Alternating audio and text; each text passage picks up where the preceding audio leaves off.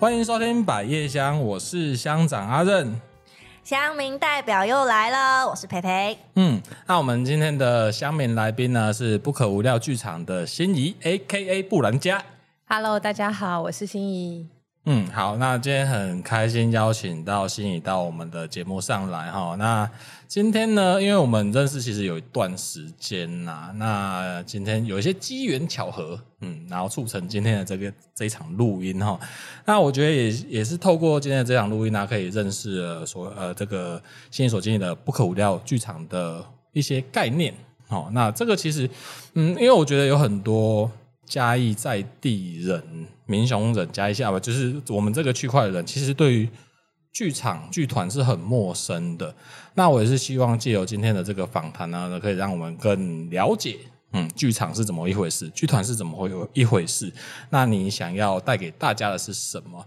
那我们请这个心怡来先帮我做个自我介绍吧。好，大家好，我是不可无聊剧场的心怡。呃，我们是在嘉义做现代戏剧演出的，所以我们是就是大家所认知到舞台剧啊，去剧场里面看戏啊。但我们也会在比如说户外的空间，像大家会去草草戏剧节，嗯、然后我们也会在那边演出。嗯、然后我们也会去不同的城市，然后会。去不同的地方跟不同的人合作，就是用剧场来讲故事，所以我们有各式各样讲故事的方法。然后就是也有讲给孩子们听的，也有讲给大人听的，然后也有喜剧，然后也有很多种不同的形式，或者是跟不同的语言合作。所以就希望是做一些好玩的，让大家每一次看到我们的东西都觉得很有收获，这样子。嗯，我们先讲名字好了，就是关于这个。名字不可无聊，不可就是不可以，嗯，不可以，哎 No.，无不可以，无料就是没有，呃，没有无聊的那无料这样子。那、啊、因为如果知道日文的话，会觉得无料就是一个免费的意思。那那时候我看到，哎，不可无料是怎样？就是看我们演出不可以免费这样，一定要付钱，不可以免费这样。对，然后但是你们的那的那个原原文好像不是这个有这个意思。对，它其实是从英文来的。我们一开始是先想好英文的团名，嗯、就是呃，英文的团名叫 Boring is Unforgivable。嗯，然后我们就简称是 B I U，就取第一个第一个字母这样子。哦、我就一直想说，为什么你们的英文简写就是跟“不可无料”这四个字完全没有任何关系？不可无料，如果直接应该是 B K W L 这样吗？我想说，哎，为什么没有任何关系？用拼音来 讲。对对，因为是先从英文开始，所以那个时候就觉得我们要做一些那个那个像是一个门槛，就是不要做无聊的事情。那什么事情是无聊的？当然就是我们自己觉得自己认知的东西，这样子自己有自己设一个门槛，就觉得创作这件事情它应该是要有。呃，考虑到很多面向，然后你有要讲想讲的话，然后它怎么被传递出来这样子，然后从有这个英文的名字以后，我们才来转译成中文，然后找到合适对应的文字，就是不可无料。嗯、那我觉得。大家在台湾，台湾非常我们值得骄傲的事情就是我们很多美食。大家对于吃好吃的、吃好料这件事情是可以一秒连结的，这样、嗯、对。那我觉得我们做剧场，或者说我们做表演。艺术的东西其实常常也是这个概念，嗯、就是你要让大家觉得哇，有得到什么东西，或是有收获什么东西，而不是只有你讲你想讲的话而已。是，是就是你跟观众的连接的建立，这样就像你服务他一碗鸡肉饭，或是你服务他一碗好吃的东西，嗯、那他的反应跟他的感受也是很重要的事。嗯、所以那个时候我们选择讲不可无料，就是就像你去餐厅点餐的时候，你希望。看到的东西很澎湃，嗯、吃下去感受也很好，嗯、那你就会觉得很满足。我们希望是这样子的互动，这样听起来就是要满足，就是听众心灵上的富饶，就是要满足他心灵上的那个层面，视觉或者是听觉之这一类的。那呃，那这个命名跟你的人设有关系吗？你会不会就是很讨厌无聊的人？你会不会就是你如果很无聊，我可能没办法跟你当朋友。我不知道，我我希望我身边的人都包容我的无聊。对对对，我觉得我我觉得我觉得呃，我个人的生活重复性还蛮高的。对对对，所以本质是无聊的人嘛。对，应该说，我觉得呃，每个人认为无聊跟有趣的事情是不一样的，差异很大。嗯，我觉得差异很大，就是每个人喜欢的东西跟呃喜欢接触的事情不一样，所以那个无聊的界定比较像是呃，你有没有一直只是在舒适圈里面不去突破的概念，所以我们觉得呃。无聊的对应不应该是刺激，不是去追求那个刺激，嗯、而是去丰富那个部分，嗯、就是丰富你的眼光，丰富你创作的想法，嗯、丰富跟人家对话的方式。嗯、所以它并不是去找寻怎么刺激怎么来，那就是另外一回事了。啊、对，所以呃，比较像是这样子的概念。这边我可以分享我自己的想法，因为就是像我的工作比较偏向传统产业。那他没错，就可就是日复一日，年复一年，就是一直在做一样的事情。那那就攸关跟我这个开台也有关系啊，因为做到一定程度，我一定会职业疲乏。对，那职业疲乏的时候，其实会要思考一下，我要怎么面对这个疲乏。对，所以那也就是因为这样子，所以才会有百叶箱，所以很丰富。我觉得这就是很棒的一件事就，就是从无聊里面去找一些有趣的事情，嗯、然后来打破这个无聊的框架。我我我觉得那个是每个人在每个阶段里面你会感兴趣的事情不一样。我我听到我身边的朋友他们去自由潜水，嗯、或者他们是去做一些我根本没有想过我要去挑战的事情的时候，嗯、我都会觉得很棒。对，然后但是回过头来，我就会问我自己说：“你要去吗？”我想说：“嗯，再想一想。”但但是我会去尝试其他他们可能不会尝试的东西，嗯、所以我觉得。这是没有一定标准答案的事，那每个人每个阶段想要的丰富也不太一样，对对，我觉得很棒。那那就是说，因为我现在想要在接下来想要聊，就是关于你的职称，因为我觉得你的职称应该是听到的人应该不知道你在干嘛。对对，因为我们现在在不可无聊剧场里面担任这个行政总监，那跟这个驻团剧作。哦，那这样子，其实你你每天都在干嘛？你你对你在剧团里面在干嘛？我的一天吗？对，很好奇的一天，对，很想要派这个助理特派员去跟踪你一天，跟拍到你家，看看你对早上几点起床啊？现在在干嘛？打卡。我想问说，你们觉得我一天主要在干嘛？我很好奇别人对剧作家的想象，或者是呃，觉得剧团的人一天都在干嘛？嗯，佩佩有想法吗？嗯，因为我认识的剧作家没有很多，哦，就是心仪，然后还有另一位是明伦这样子。然后我我觉得很神奇的是，心仪跟明伦是对我来说是完全两个完全不同颜色的剧作家。嗯，明伦是有点黑白色调，嗯，然后他的工作时间都是凌晨的两点开始的那种。嗯、但我觉得心仪很像是那种。会早上起床，打开窗帘，然后先喝一杯咖啡，嗯的那种剧作家。是 espresso 吗？有可能拿铁，不知道，看心情。看心情。看等一下要写什么？对，嗯，我觉得他真的有跟拍到我家，哎，你是不是有装监视器？我就不知道散发出来的感觉跟他们俩呈现的颜色，没有，因为明伦是 rocker，哦，对，我不是，对，我很想当 rocker，但好像没办法。对对对，我早上起来是一定要喝咖啡的，嗯。对，然后一定是有没有拉开窗帘是没有啦，对，可能没有省略这个步骤，我的想象这样，对对，但那我我我觉得对，就是。呃，起来上班工作。我这几年因为在团队里面做呃制作的部分跟做行政的部分，嗯，所以其实某种程度很很像上班族。嗯、然后，对对对，不是完全百分之百的只做创作这个部分，嗯、它是一个同时存在的身份。是不是因为有很多时间必须搭公部门的时间来作业，所以变成你更多时间在白天？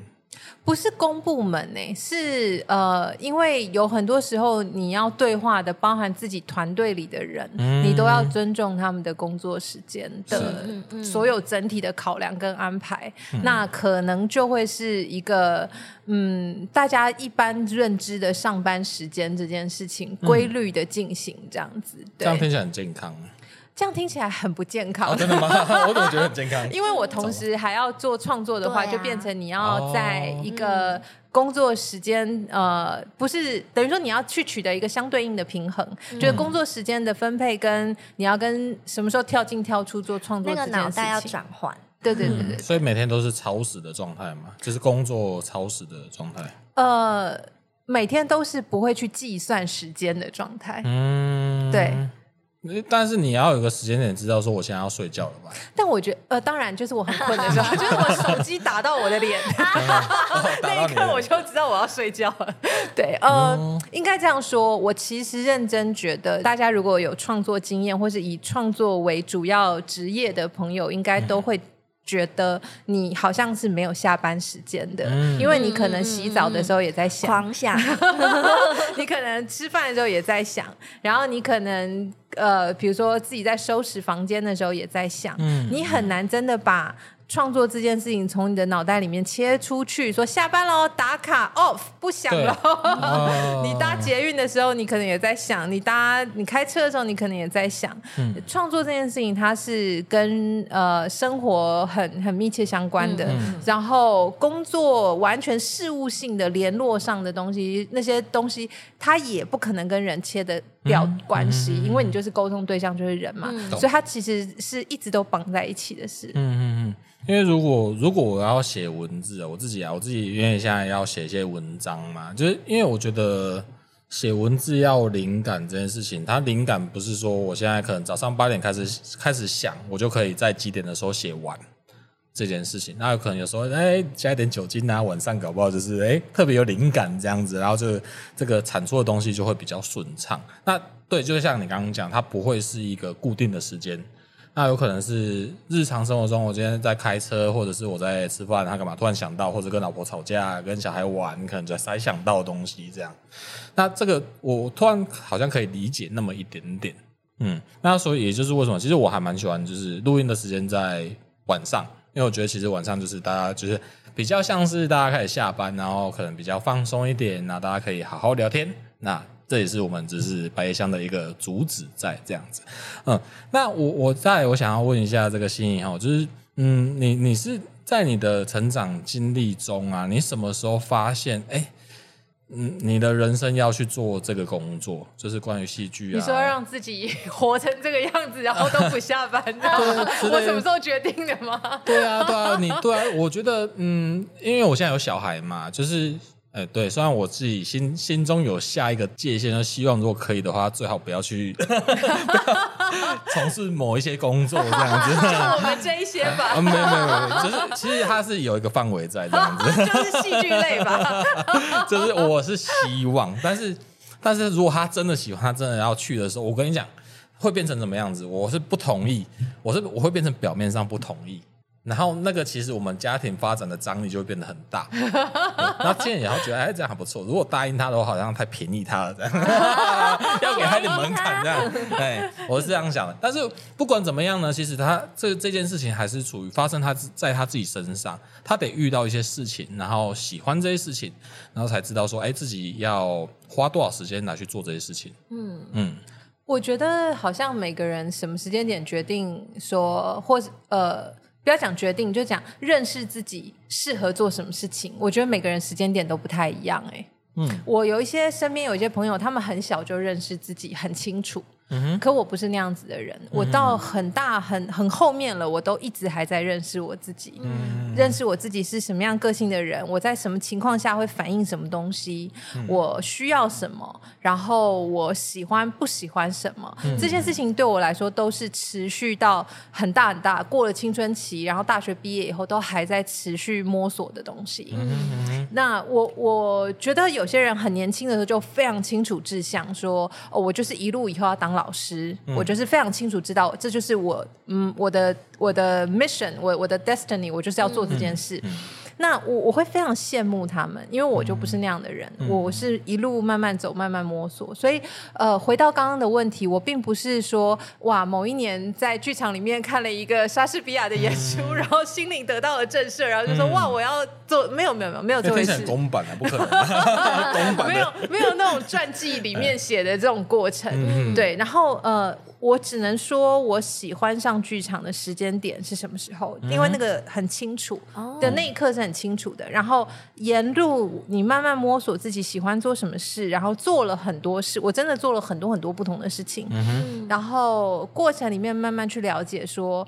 OK，我现在是什么样的状态？那此刻当下的我最想要做什么？嗯、我后来发现，我只能问我自己这件事，然后你要很诚实的回答这一题，因为我并不是一个。我现在想的跟我五年后想的是一样的人，嗯嗯、我是一个会变的，我我的改变性跟我现在想去挑战的东西会不一样，嗯、所以那个东西是一，你说为什么我现在会坐在这边？我现在呃，我的职称也好，我做的事情也好，它并不是在十年前被决定的，嗯、它是一个慢慢走到这个地方来，然后一直修正，然后一直去摸索，跟一直去尝试，然后很多很多的契机才到现在这里。了解。嗯，那就是会，因为毕竟你的那个成长过程中，它有一个很很具体的指标嘛，就是说，哎，我决定要出国，或者是我要那个那个 moment，就是什么时候你真的就累积到那个点的时候，啊，不行，我要跟家里讲之后，可能我要出国去读这个相关的。科系这样子，你的想象里面就是在我说我要出国读书之前，我家里都不知道我在做剧场，这样吗？有可能吧，我不知道，我没有设定的，哦、我没有设定你，他们应该知道或不知道。感觉像忍很久这样。哦，没有没有没有，我我以前呃，我爱上剧场的时间点是国中的时候，哦，很早哎、欸，国中哦，嗯。培培国中的时候，你的娱乐是什么？所以刚刚那一题应该就是这个啊。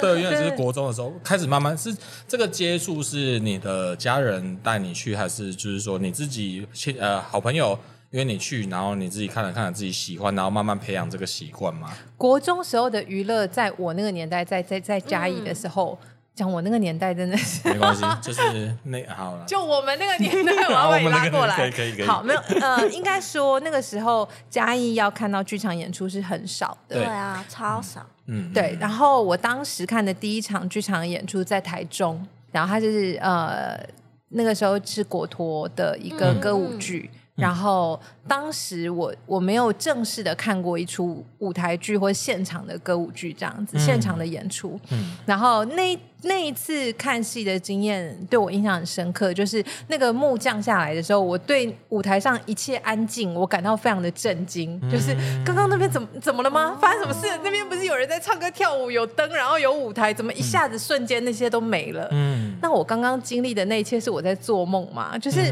那个那个经验很特别。你后来长大了以后，有人告诉你说，那可能就是你人生第一次在剧场里的美感经验，嗯、你的那些你经历的东西，跟你过程里。你笑啊，或是你理解角色啊，你被故事吸进去，然后东西结束了。嗯、你第一次走完那个过程，然后有活生生的东西，你不可能就再按 repeat 键，然后又全部再来一遍。对没有，一切 all life 就是这么活生生的事情发生结束，然后你跟着它完成整件事。嗯、那个那个经验带给我一个很大的好奇。嗯，然后我想要看更多，嗯、所以从那个时候开始，我会把零用钱存下来，嗯、然后我会坐车去台北、台中或高雄，因为常常嘉义都是会被跳过的地方，对 在那个时候对。嗯、然后呃，我会去用我的零用钱去其他地方看戏。但爸爸妈妈不会担心吗？你都自己去吗？如果是我爸，如果是你爸爸说哦我 got the key 啊，那有没有朋友陪你一起去啊？你因为那个时候呃。家人有人在台北读书，啊、所以我就会说哦，我去依靠他。这样啊、然后我妈妈就会说 OK fine。然后如果去台中或高雄，可能就会是当天来回。啊、那他们也 OK，就这件事情也是 OK 的。嗯、了解。对这个我也想分享一下，就是我在于我我对于在看演出这件事情，我其实最直观的我会开始喜欢的话是像纸风车，因为比较亲子向。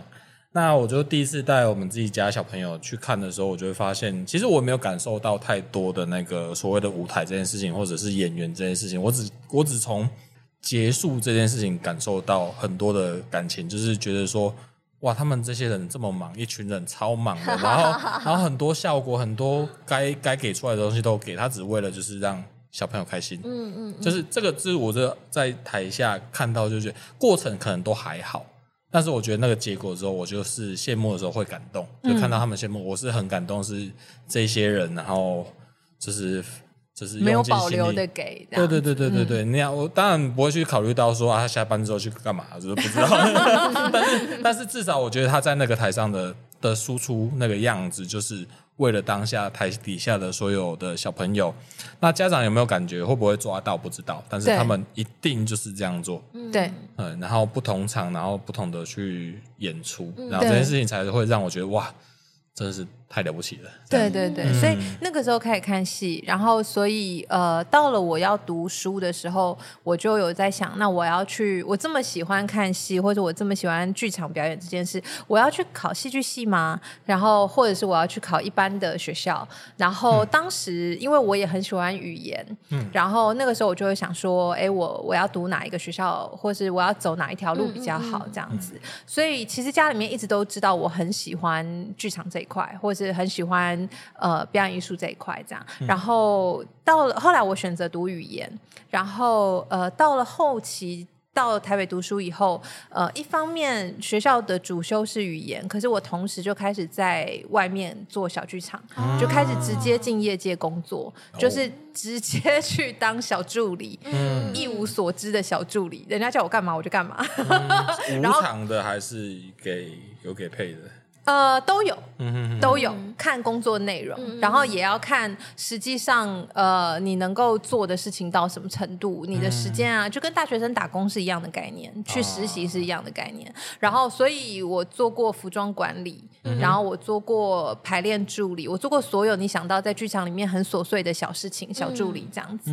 然后每一次都觉得很开心，每一次都觉得进排练场就有一种。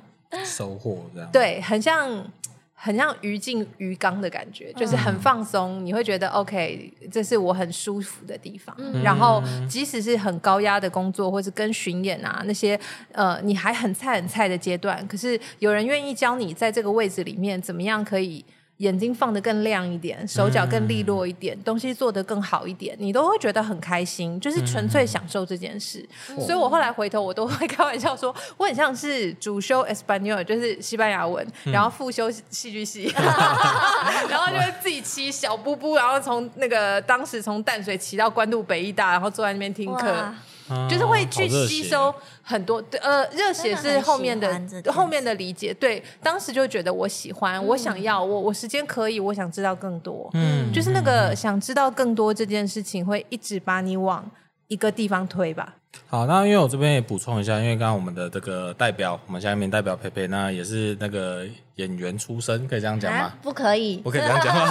因为我大学的时候呢，读的是海洋生物科技暨资源学系，哦，所以我应该我我不算演员出身吧？呃，没有那么。嗯对，那种正规啦，对啊，就是是有学表演这样子。对，因为因为刚刚心怡分享的是他的历程，我觉得是从哎，所以那时候国高中也不是相关科系嘛，对不对？不是，国高中就是嘉义的小孩，乖乖规规矩矩的，该干嘛干嘛，该考试考试。我其实觉得很神奇，因为我我小时候嘉义简直根本没有艺文环境，嗯，就是我我没有。剧剧场看过演出，嗯、然后都是那种就是儿童剧团，然后来司令台演的那种宣导戏剧，嗯、所以我觉得我我觉得很神奇，是你可以在这么小的时候，在嘉义这个地方就，可以接触到戏剧，是我觉得超不可思议的。因为我是一直到大学，我大学到中山大学高雄的学校读书，我才有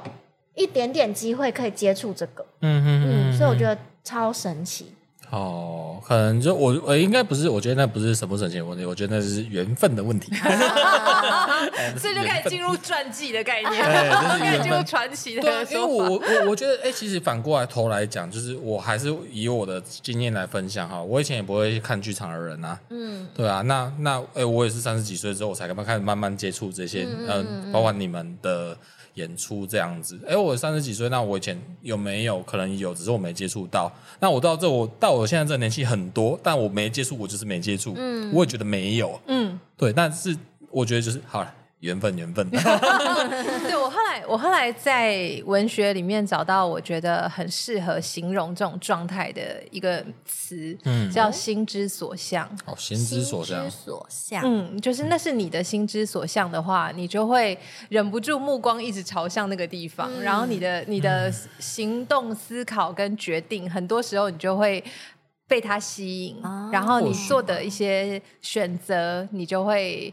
稍微的把它放进来，或者是大部分的把它放进来，嗯、对，就是你你心想要去的地方。这个倒是有给我一点回呃回忆的连接，就是我以前从那个国中毕业的时候，其实我有两个途径。啊，因为我那时候以前国中在社团是呃国术队，然后我是走擂台的，打擂台的，然后成成绩都还不错。然后那那时候我另外一个指标就想要，如果我不去打擂台的话，我我不走国术的话，那我可能就会想要去华冈一下，我可能想要去投入这个表演的这个内容。那对那你是这样子，现在跟小时候这个心愿还是一直放在你心里？哎，诶诶，但我没有那么的那么的。花花那么多时间在这里面啊，嗯、就是说，我觉得这可能只是一个想法而已。因为当当时我发那个，我爸妈有点反对，他觉得说啊，你不要啦，你就是读那个，就是有所谓的家人的期许这件事情。那没关系，当时我也是配合他们，只是说这个都是这个这个东西，可能埋在我心里面，就是比较后面的，比较底层的。那现在可能就是哎。诶哦，符合家人期待哇，结婚生囝啊哇，一男一女哇，那公司又有接班这样子，然后那这样子慢慢慢慢沉淀下来之后，都趋近一个稳定。那稳定之后，我刚刚讲了，就是有一个疲乏。那疲乏之后，我要做什么事情？我当然也可以跟一般人一样去看看电影，然后去看呃，就是其他娱乐这样子。嗯、但为什么我会接触更多的戏剧演出？像我老婆很可怜，因为她在跟我结婚之前，她看。进电影院看电影的次数非常多，然后但是他跟我结婚之后，他一年如果看进电影院一次就很多了，对。太忙了，不不是太忙了，是我不喜欢进去电影院，蛤对，是我不喜欢进电影院，对，然后我每次会进电影院看的都是动画片。所以你是喜欢在家里直接享受居家的影影音大荧幕，对，因为我不想要被时间约束。我懂，我懂，对对，我不喜欢进电影院的朋友很多都是因为可以在家里面就可以像电影院那样子的享受了，就就觉得对对，然后不然啊，你想要去上个厕所，然后回来说，呃，他刚怎么了？做过了什么？对，做过什么？所以我不喜欢，对，所以我不喜欢这种时间上被约束。所以就是，然后我老婆他们就是以前就很常去看啊，那。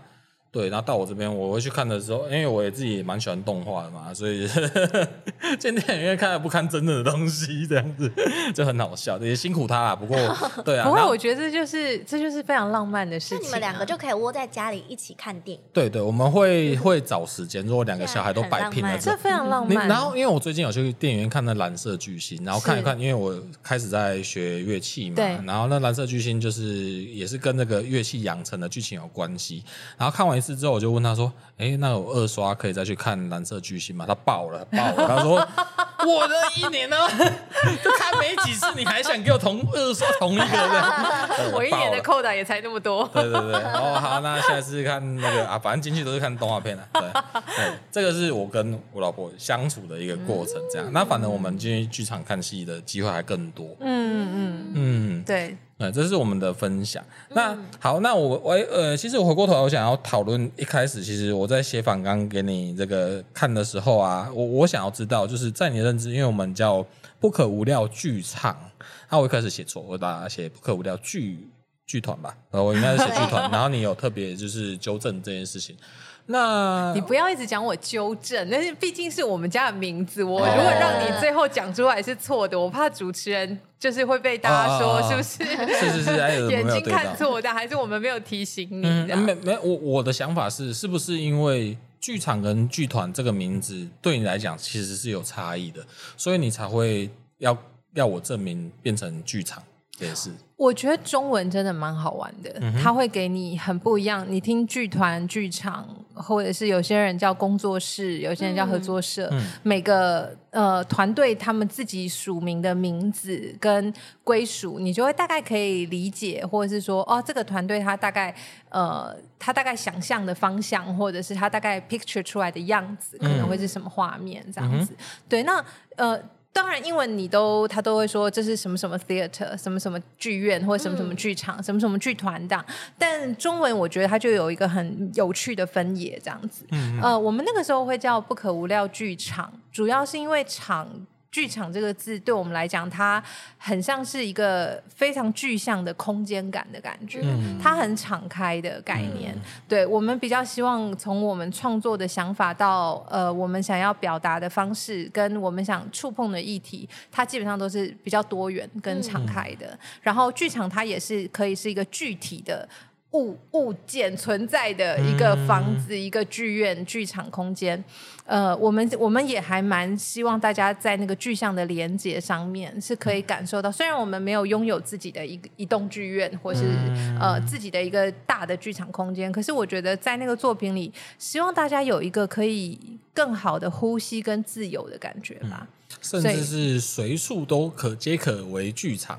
对，呃，我这也是也是非常传记式，我也会这样讲，你会这样讲，对对对。但是的确是因为，呃，就像我刚刚讲，你用任何一个嗯署名去讲团队都是 OK 的，都是每个人都是成立的，而且都是有大家各自的抱负跟理想。嗯、对，那对我们来讲，选择剧场这两个字，就会觉得它更贴切我们想要去的那个方向吧。嗯。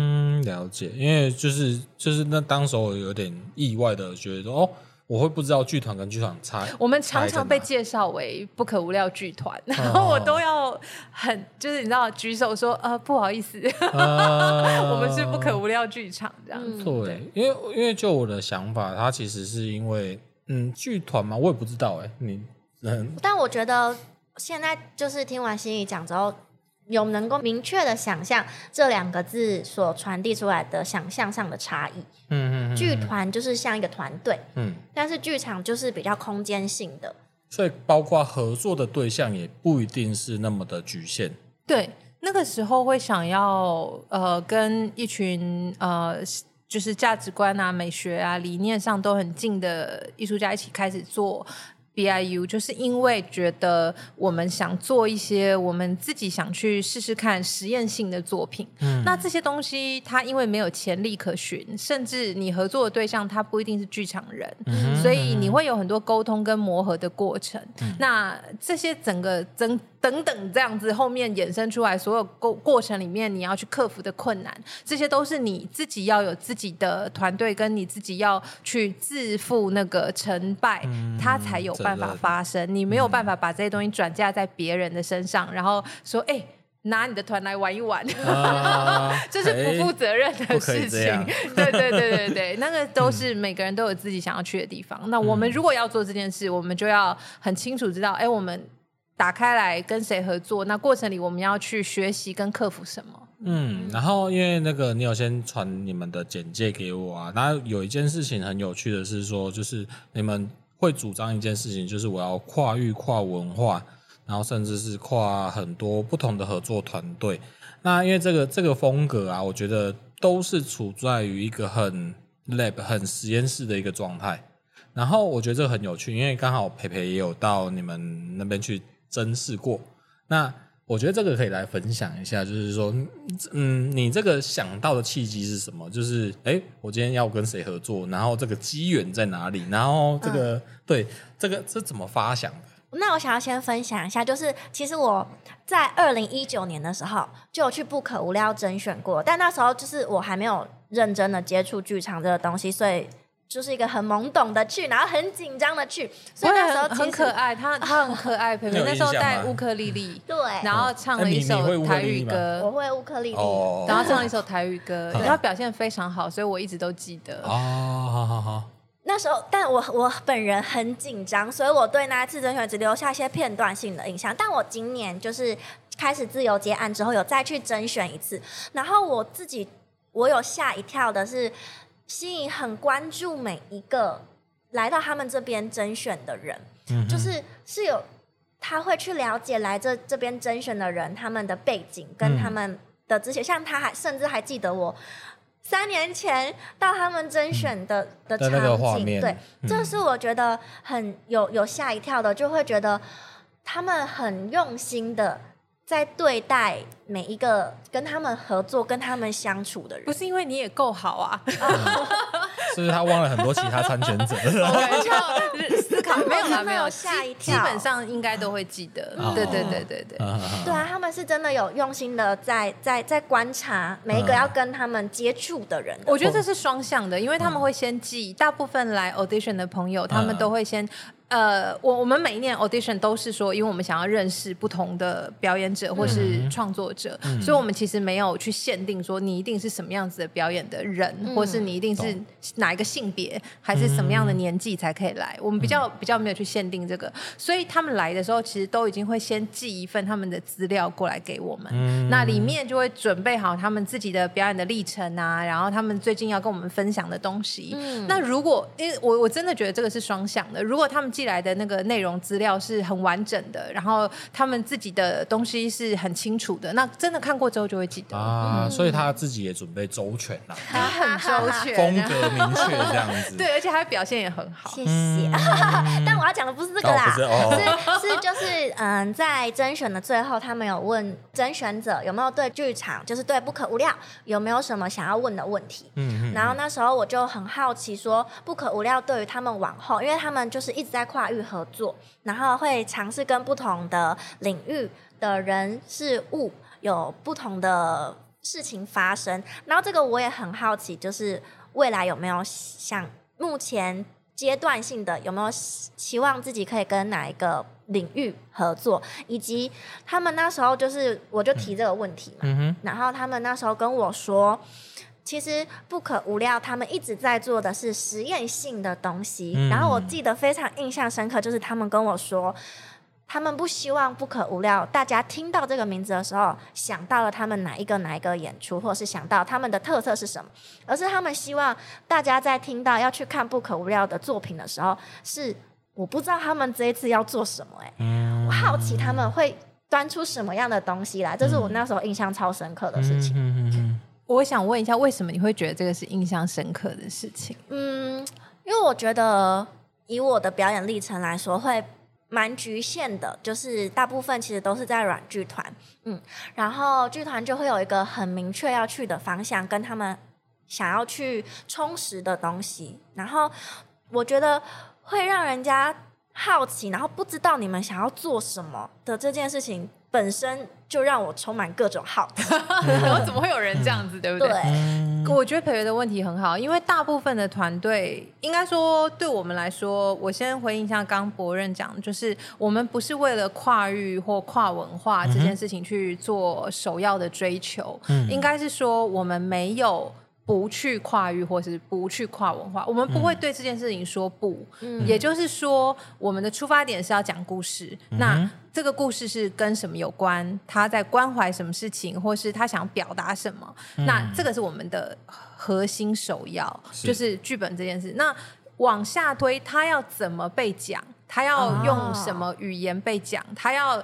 在户外被讲，还是在剧场里面被讲、嗯、都没有关系，嗯、我们都可以很自由的去想象。嗯、所以应该是说，我们比较开放的去想象那个表现的形式。懂然后也是因为这样，所以就会回到刚刚培培讲说，呃，他很少会听到有团队说，呃，我们比较不太希望大家想到我们的作品都是想到固定的样子。嗯、可是其实这件事情，他会受到一个很实际的考。考验或者说挑战吧，嗯、应该这样说，就是呃，观众其实是会比较喜欢知道他能够想象的东西。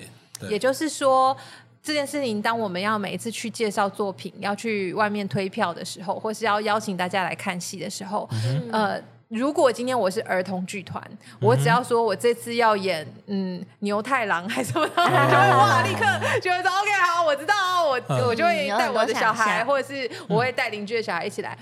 如果我今天说我是专门只做音乐剧的团队，嗯、我说我这一次要唱音乐剧的选曲或什么。观众会立刻有画面跟想象，他会说：“哦，好，那我可以来。”可是如果你是像以我们团队来说，我们在游泳池也演戏，然后我们在实验剧场也有演戏，然后我们也有跟新马戏跨界。我们每一次选择作品的方式都不不是固定在某一个状态底下的。所以其实观众如果长期关注我们的观众，他大概就会知道我们很重视的是故事本身好不好，有没有够强大，而不是故事的形式。但是如果你是新观众，你不是很熟悉不可无聊剧场的话，你就会想一下说：哎，上次这个团他们不是在做新马戏的亲子的吗？嗯、哦，那他现在在做啊什么独剧吗？哦，哦，那他跟我说他又要在做什么？就是他会有一点困惑，因为嗯，因为观众很喜欢用就是可以想象的状态，觉得有安全感，他会觉得、嗯、哦，我更乐意的来认识你。但是其实那个对我们来说，好像不会，我们我们没有一开始就把自己放在某一个位置或框架里面，嗯、对。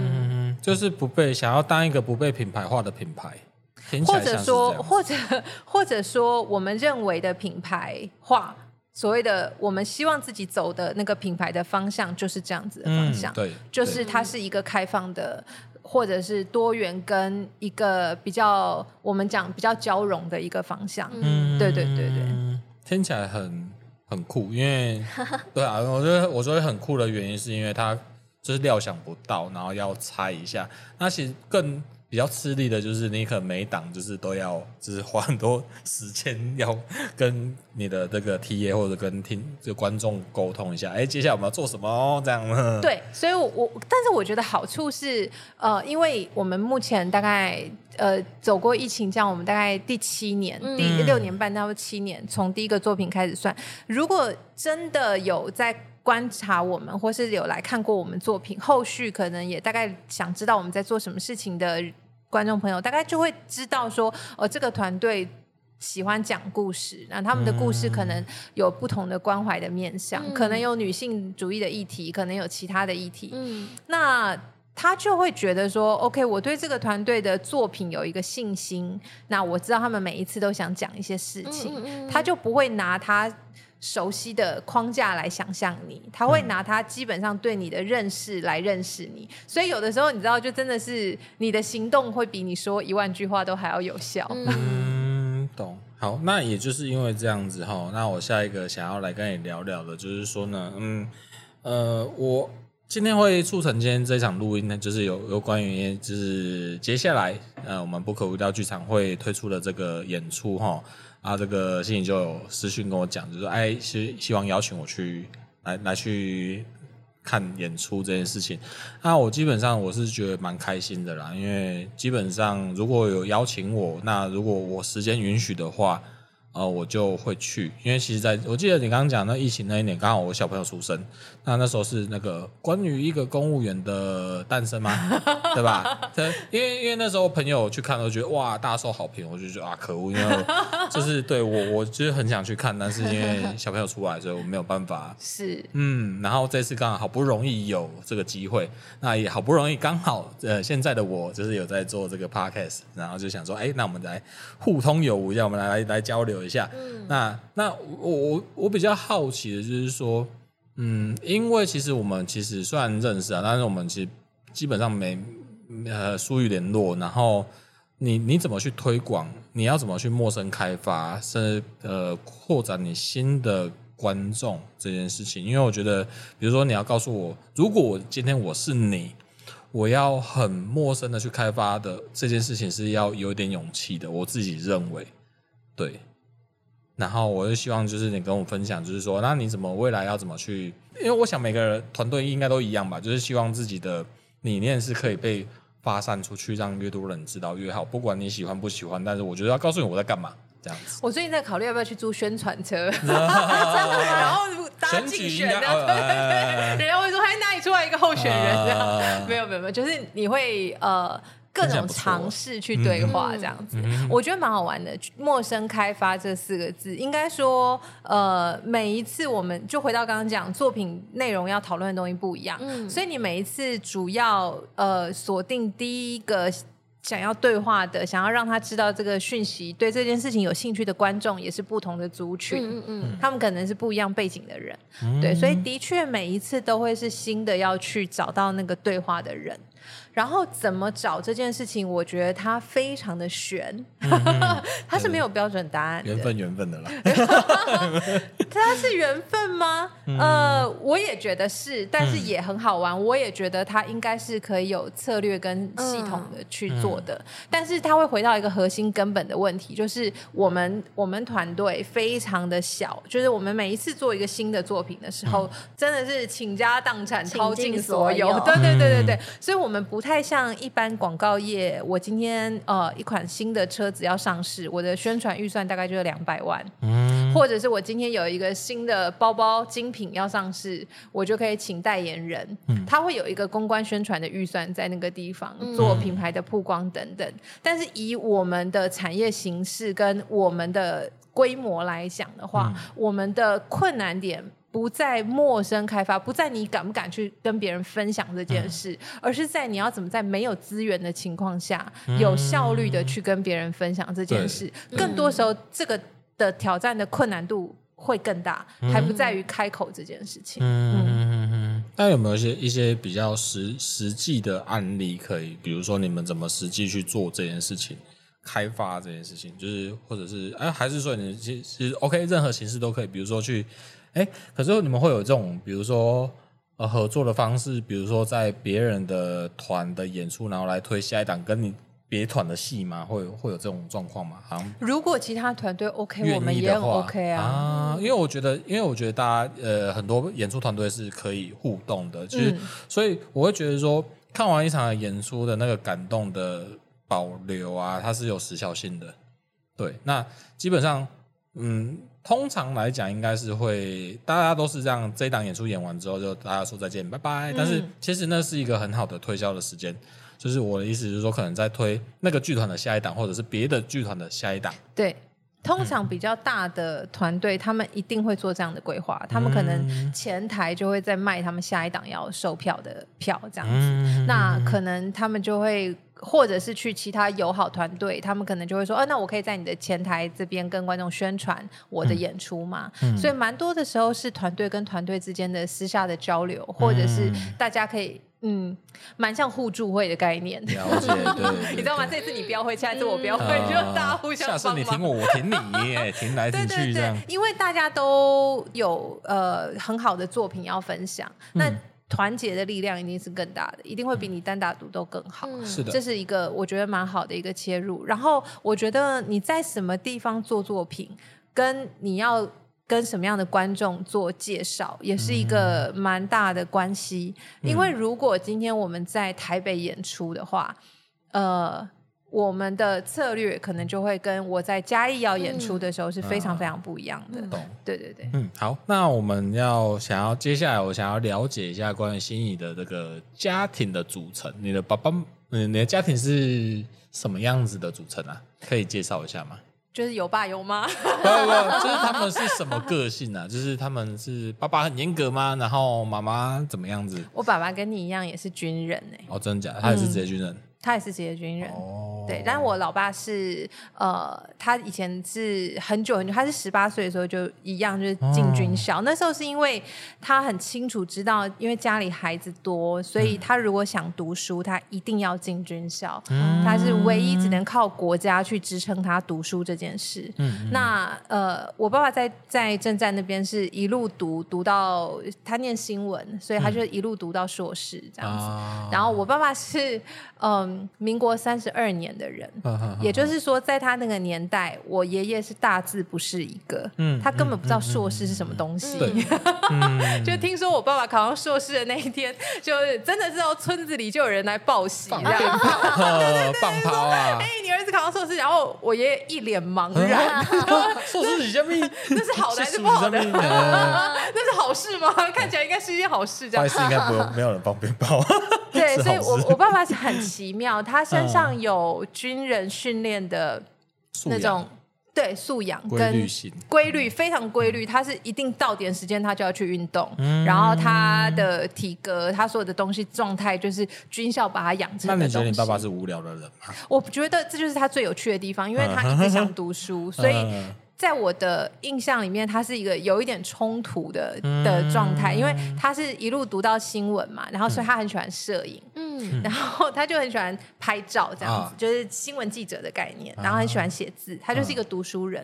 就我的印象里面，军人的那一面有，可是更多的是他是读书人跟摄影这件事。好棒哦！对，然后最好玩的就是，嗯，因为我爸爸不久前过世了，这样，然后我们在整理他的东西的时候，就发现他以前用那个，现在大家都拿手机拍照嘛，以前不是以前是底片相机，有没有？就是你不是要把它洗出来胶卷，然后我爸爸以前会把每一个底片洗出来，放在那个大的相本里面，然后放好这样，但那并不是什么。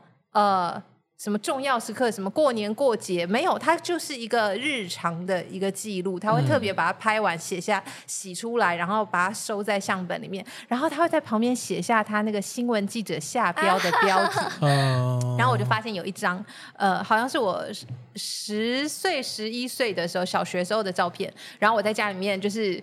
头发披头散发，这样我已经忘了我在干什么了，我根本不记得那个状态。嗯、然后我就是穿居家服装，好像在跳还是在干嘛吧。然后我爸就拍我，然后他旁边，然后就是我疯疯癫癫的样子，他就在旁边写，就那个底片的胶卷的那个照片的那个痕迹，嗯、泛黄的痕迹。他旁边写一句短短的评论下标，他写说。在家里啊，丫头，我爸都叫我丫头。丫、嗯、头在家里装疯卖傻，啊，好可爱哦，好可爱，好好笑哦。就是他自己在记录他自己的那个新闻记者居家日常，嗯、你知道吗？如果如果当时就有脸书的话，他应该就是会直接打卡，然后就会 把他的小孩上传，然后每天都会 po 文的。这就是博人在做事。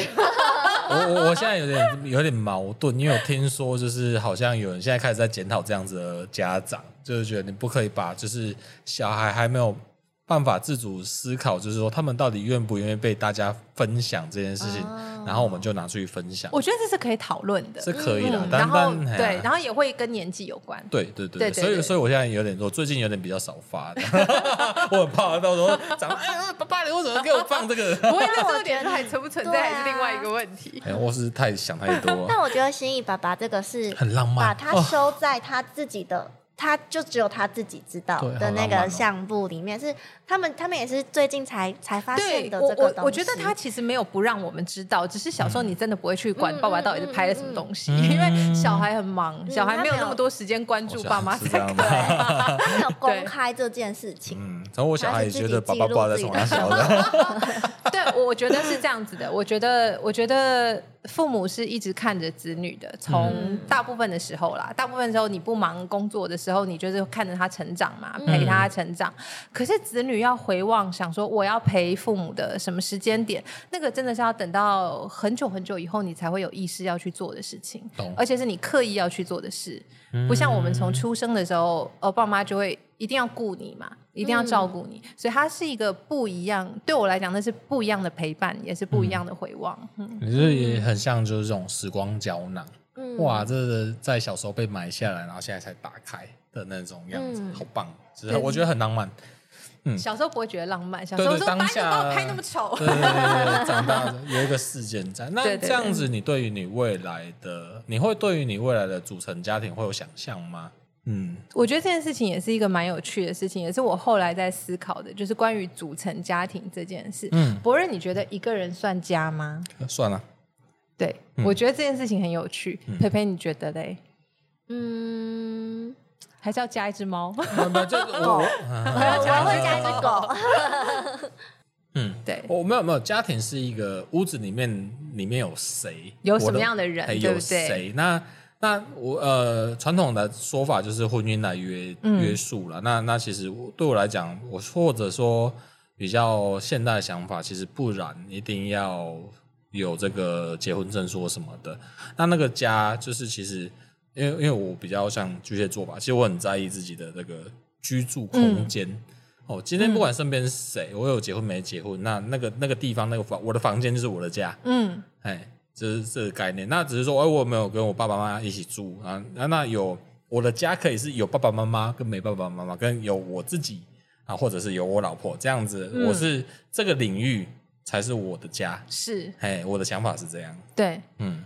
我觉得组成家庭这件事情真的蛮有趣的。就回到刚刚我问博任的问题，就是我我自己觉得啦，我觉得我在哪里，那个家就是在什么地方。就是我已经不是很确定我是从哪一哪一岁或哪一年开始有这样子的感觉，嗯、但是我很我很喜欢这个状态，就是因为呃，那就变成说我我自己很完整，嗯、我很知道说哦我在什么地方。然后如果现在在这个屋檐底下。的还有我妈妈或是我其他的家人，那我会知道我在一个比较大一点的家，更大一点的家这样。啊、那如果现在过年过节，就是更多的亲戚朋友在的话，那我就会延伸到家族这件事情，哦、那个那个家就会一直扩大。可是如果这些人都不在我旁边的时候，就是我自己跟我自己在一起的时候，对我来讲，那也是一个家。嗯、所以这个事情的完整性，我忘了是哪一年，我突然有很深刻这样觉得，然后我就觉得那个是一个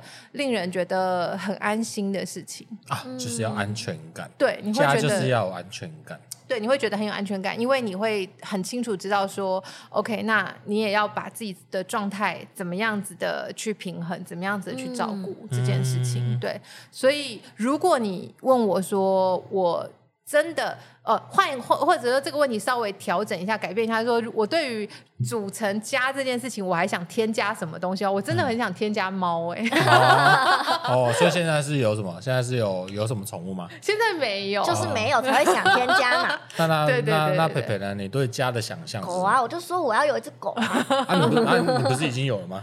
对啊。嗯，啊，所以这样就暂时成立。还想要？还有吗？还要不要收编更多的成员？但我对家的想象还会多一个空间上的想象。嗯嗯，就是不只是人。听起来是什么？房子要大一点？没有啊，就是会加上不不只是生物啦，就是不动产。不动产，动产都算一个屋檐，属于自己的屋檐，这样吗？对啊。OK OK。那我们现在讲到家，我就会很好奇，因为嗯，这现在八月会发生的这部作品叫做《歌舞之家》，然后它就是在讲关于一个家庭的故事嘛。然后因为我自己现在是自由接案，嗯，所以也会去进行一些自己小小的创作，然后我就会觉得。创作的这个东西啊，它一定会有个根源，然后那个根源可能会是一本书，或者是你在路上遇到了一个人，或是什么，任何可能性都有。那会不会因为这个关于家的东西，是不是它的根源是什么？是因为自身跟家庭的的关系，还是它这个创作是怎么而来的？嗯，呃。因为家真的是一个很生活的议题，嗯、所以它就是从对我来说，它的起源就是从生活来的。嗯、然后歌舞之家很好玩，它是一个轻松的喜剧，它是在讲一对呃爸爸妈妈，然后他们有三个小孩，嗯、然后这三个小孩呢，他们是没有办法继承家业的，因为爸爸妈妈做康乐队，就是能歌善舞的爸妈这样，但小孩就不是音痴就是舞盲，好痛苦、哦，没有那个天分。你知道有一些事情是你努力可以的，有些事情是不行的。对，懂。对，所以好玩的地方就在于说，哦，那。当这对父母亲他们要进入到 OK 康乐队要收了，那很多时候他们人生要进到下一个规划的时候，嗯、他们的心情状态好像有点不太一样。啊、那小孩好像搞不太清楚爸妈到底怎么了，或者说爸爸怎么了，嗯、这样在这个故事里面，所以他有一点他没有要讲很严肃的事情，嗯嗯嗯、他简单讲就是家里面有一个人好像心情不好，嗯、但是没有人具体的说，或是能够很精准的说他到底为什么心情不好。啊。然后，那就是一个常常在各家上演的状态，啊、肯定的。嗯，就有点像，就就比如说套在我身上，就是说我爸爸就希望我可以回来接班，但是我没有办法回来接班，然后他们可能开始有一些情绪上变化。哎，这个议题很沉重，因为 这有关，因为像比如说，我还我还蛮认真看待这件事情，因为如果呃你你是用比较喜剧的形式来呈现，因为对于我们来讲啊，因为我们是真的有做二代接班，那。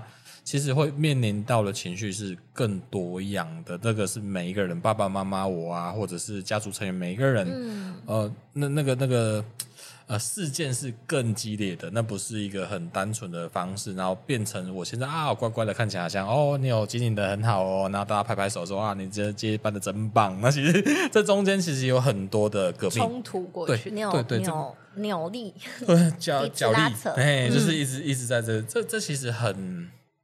很麻烦，是，但但是刚刚讲就是康乐队，但今天这次的演出就是我们来介绍歌舞之家，那他是用一个比较，哎，康乐队好像大家对康乐队可能也比较没有那么的清楚。对啊，我只听过这三个字，可是我真的不知道康乐队是什么。对，康乐队是什么？到底是什么？嗯、康乐队是在呃，我觉得蛮好玩的，在台湾早期三零年代、五零年代的时候，其实就蛮盛行的。嗯、康乐队他们其实就是一个，你把它想象成是一个业余的社团。然后他们可能里面有乐手，然后有人会唱歌，有人会带跳舞，然后只要这个。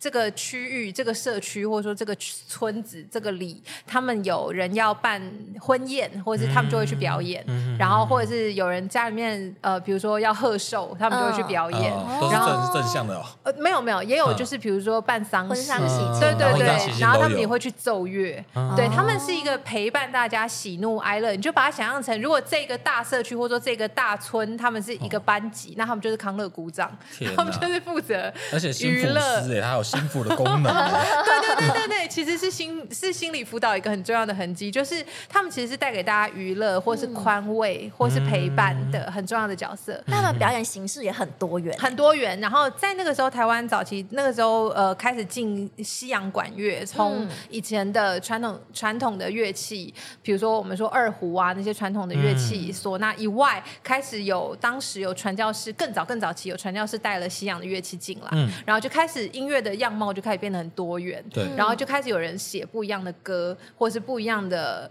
原本那个文化里就有的歌。嗯、我们去做功课的时候，发现每一个台湾的族群文化都有他自己的康乐队，客家有客家的康乐队。哦、如果你去查有客家康乐队，然后他们有得什么呃奖励，然后让他们可以在客家的村头庄头去巡演，嗯、那他们就会唱当时的。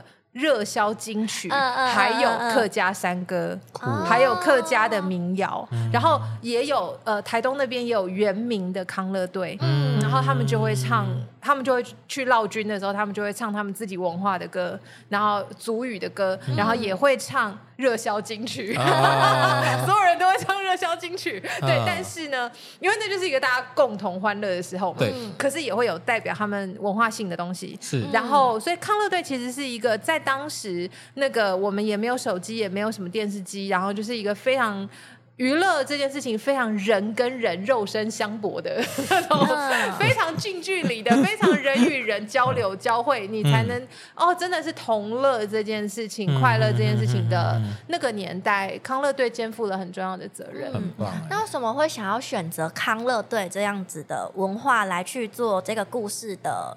嗯，他们的主要的职业脉络，因为像我就是。刚刚心怡解释，我才知道康乐队是什么，就觉得这三个字离我好远，然后这个康乐队的文化也离我好远，是为什么会想要用这样子的文化来去创作这个作品？我们一直都觉得哦，那个东西好像很远，可是其实是因为我们其实不太晓得它其实是后面一直有转变，嗯，一直有变形，然后其实它没有离我们那么远。嗯、你现在如果去嘉义的几个公园，然后你会看到有人在，那边唱歌吗？卡拉 OK，、嗯、他们可能是某个歌社或者是某个社团的什么的，嗯、呃，他们在分享他们唱歌，或者是街头艺人在表演，嗯、对。其实很多文化脉络其实是延续下来的。康乐队在某些台湾现在的乡下里面，他们还是有，还是有康乐队存在。嗯、但他们通常会跟歌舞团，或是跟更大的电子的表演一起结合出，出出去接任务这样子，出去巡演。嗯、但是其实，在很多我们日常生活以嘉义来说，你都可以看到的一些表演形态，他们其实往上推，其实那些。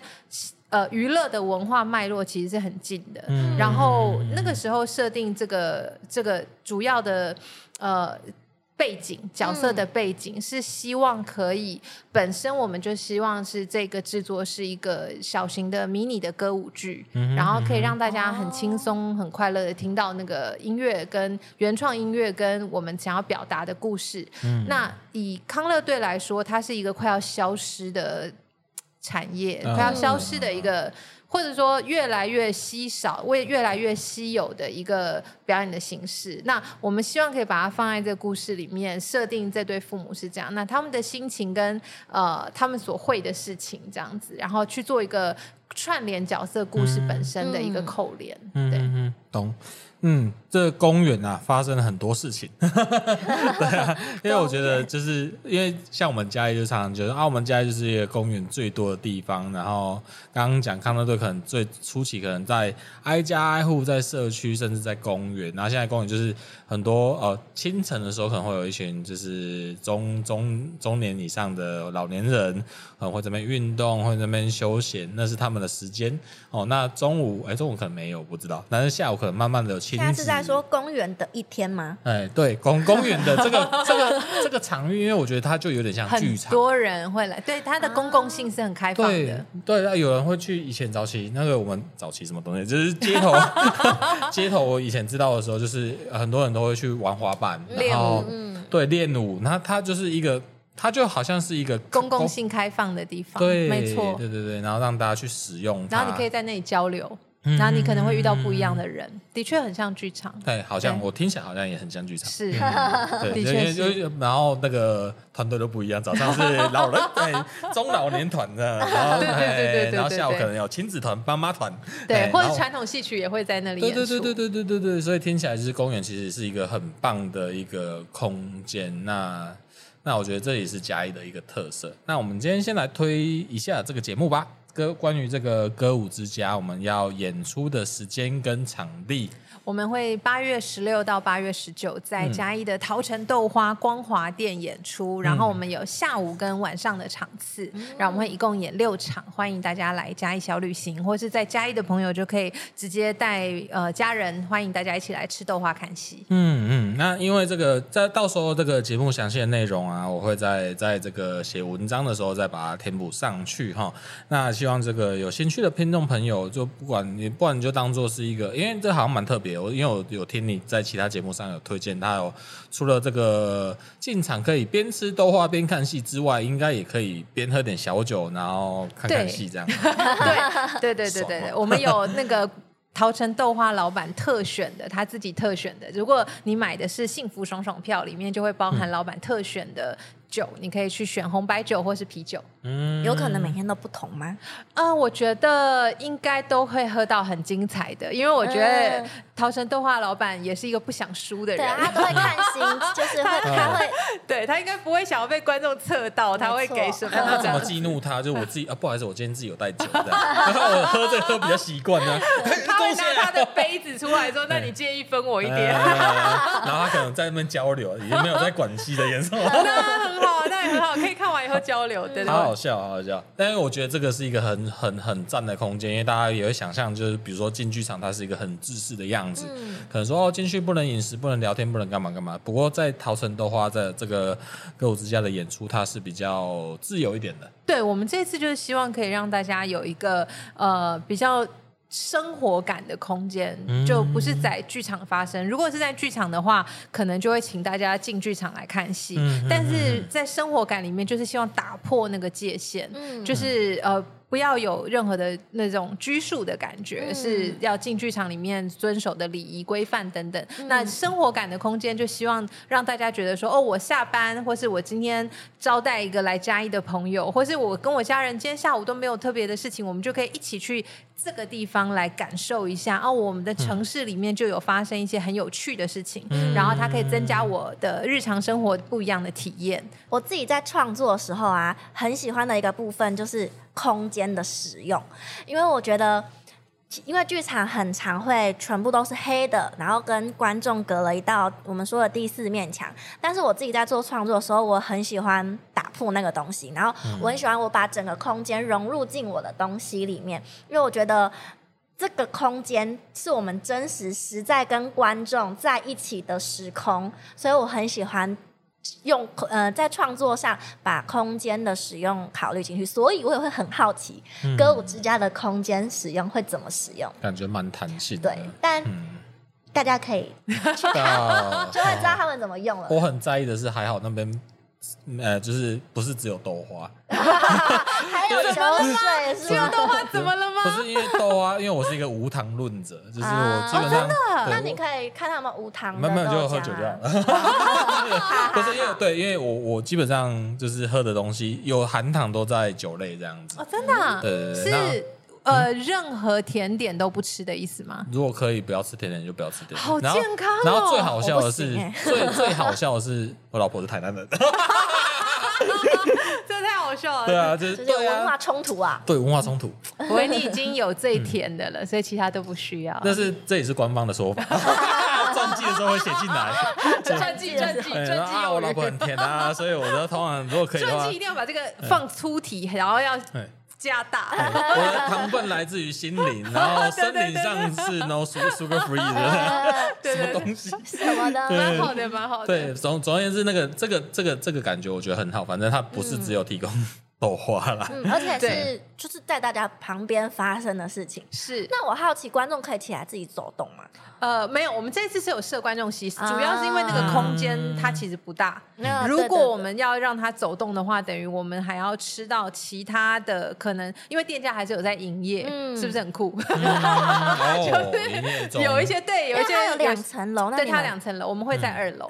对，所以如果我们要让大家可以走动的话，也许我们可能就要把它所有的空间都呃围起来，才有办法做到。但是其实它还是有一般的观，一般的不是观众，一般客人在享用他们的餐。点的，所以我们会做一个区分，这样子，对对对。然后演出的时候会是在二楼的空间，然后观众席跟舞台是很近很近的这样子，嗯、对，就是大家可以在自己的座位上很 free，对，嗯、很开心。嗯、好啊，那呃，在节目最后啊，其实我希望心怡你也帮我买一个胶囊，好不好？因为其实其实刚刚听到你爸爸的故事，我自己觉得还蛮感动的。